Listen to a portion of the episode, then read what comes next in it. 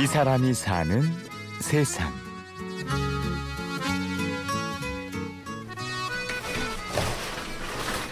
박스 좀 갖다 줘요. 이거 주문해야지. 이곳은 일산에 있는 한 지퍼백 업체.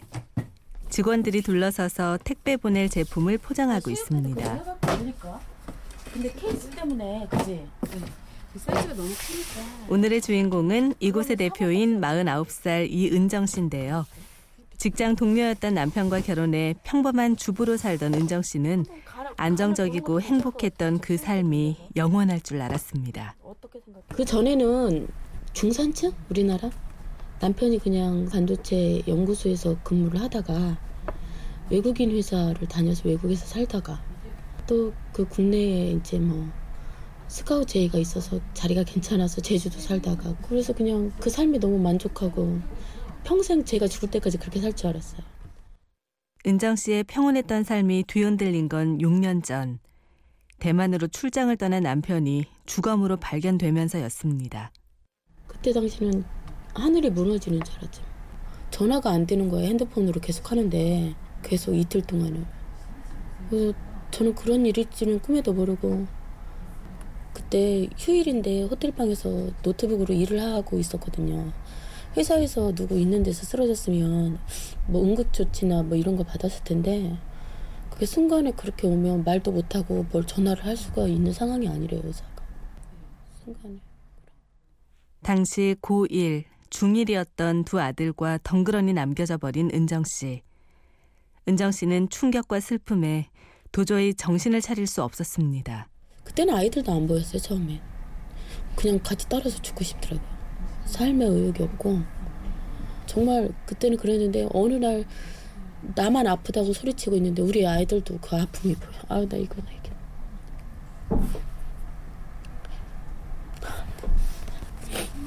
아, 나만 아프다고 계속 소리쳤거든요. 아, 나 힘들어 힘들어. 아파 죽을 것 같아. 이랬는데. 그런 나를 보고 있는 애들이 어느 순간에 보이더라고 걔네들한테는 이제 의지할 게 나밖에 없는데 아 내가 이러면 안 되겠다.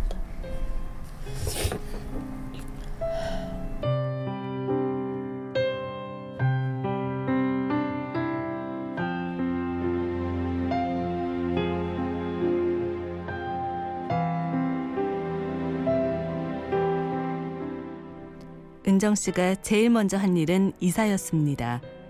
남편의 흔적이 있는 곳을 떠나 슬픔을 털어내고 싶었죠. 그리고 아무 연고도 없는 곳으로 가서 처음부터 다시 시작하고 싶었습니다. 그때 무슨 옥인지 자존심인지 몰라도 아무도 없는 데 가고 싶었던 거예요. 그래서 일산을 선택했어요. 누구한테 의지하고 싶지가 않아요. 강하게 그냥 뭐라 그러지 강해지고 싶었어요. 그래서 일산에 처음에 와가지고 이제 그 신경정신과 이제 좀 다녔어요. 그 의사 선생님 권유로 일을 해봐라 그러더라고요. 생각할 시간이 좀 줄어들면 더 이제 또 주변에 또 같이 어울리고 누가 위로해주는 사람이 아닌 같이 어울리면서 얘기할 수 있는 사람이 필요하더라고요.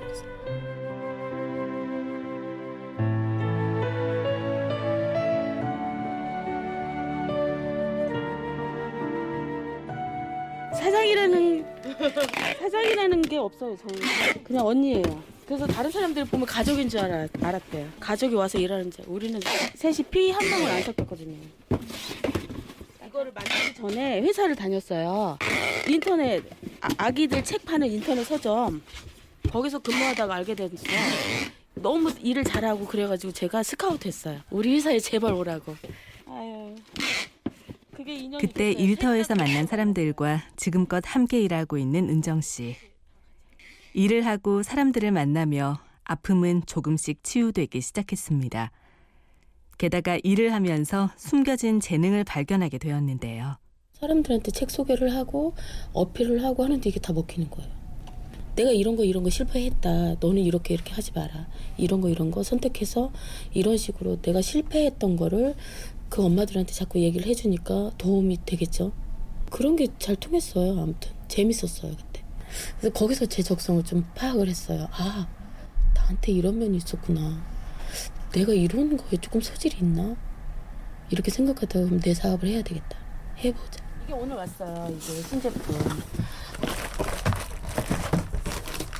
이번에 신제품 나온 거 이제 그 박람회에서 사람들 반응 보니까 굉장히 사업 아이템을 찾던 은정 씨는 지퍼백 제조 공장을 하던 오빠 덕에 이 길로 들어서게 되었습니다.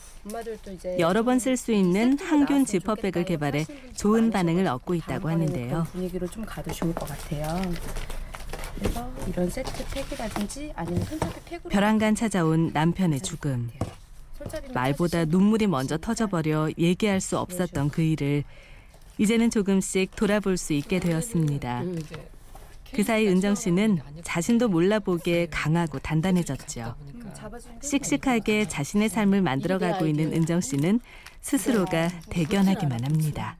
그것도 정말 신기하대요. 예전에 집에 있는 게 그렇게 편했는데 지금은 집에 있으면 즐겁지가 않고 따- 내가 그래서 곰곰이 나 혼자 생각을 해봤어요. 예전에 그 편하고 맨날 골프나 치고 헬스나 하고 막 운동이나 하면서 그렇게 즐겁 그때로 돌아가서 너 살라면 살래 했더니 제가 속으로 그랬어. 나는 지금이 좋아 이 생각. 내가 나라는 게 그러니까 기특한 거예요. 가끔은 남들이 웃겠지만 집에서 혼자 아유 기특해요 이런 거 있죠. 가, 가끔 뒤돌아보면 깜짝 놀래요. 음, 내가 그래도 이만큼은 와 있구나 이런 거.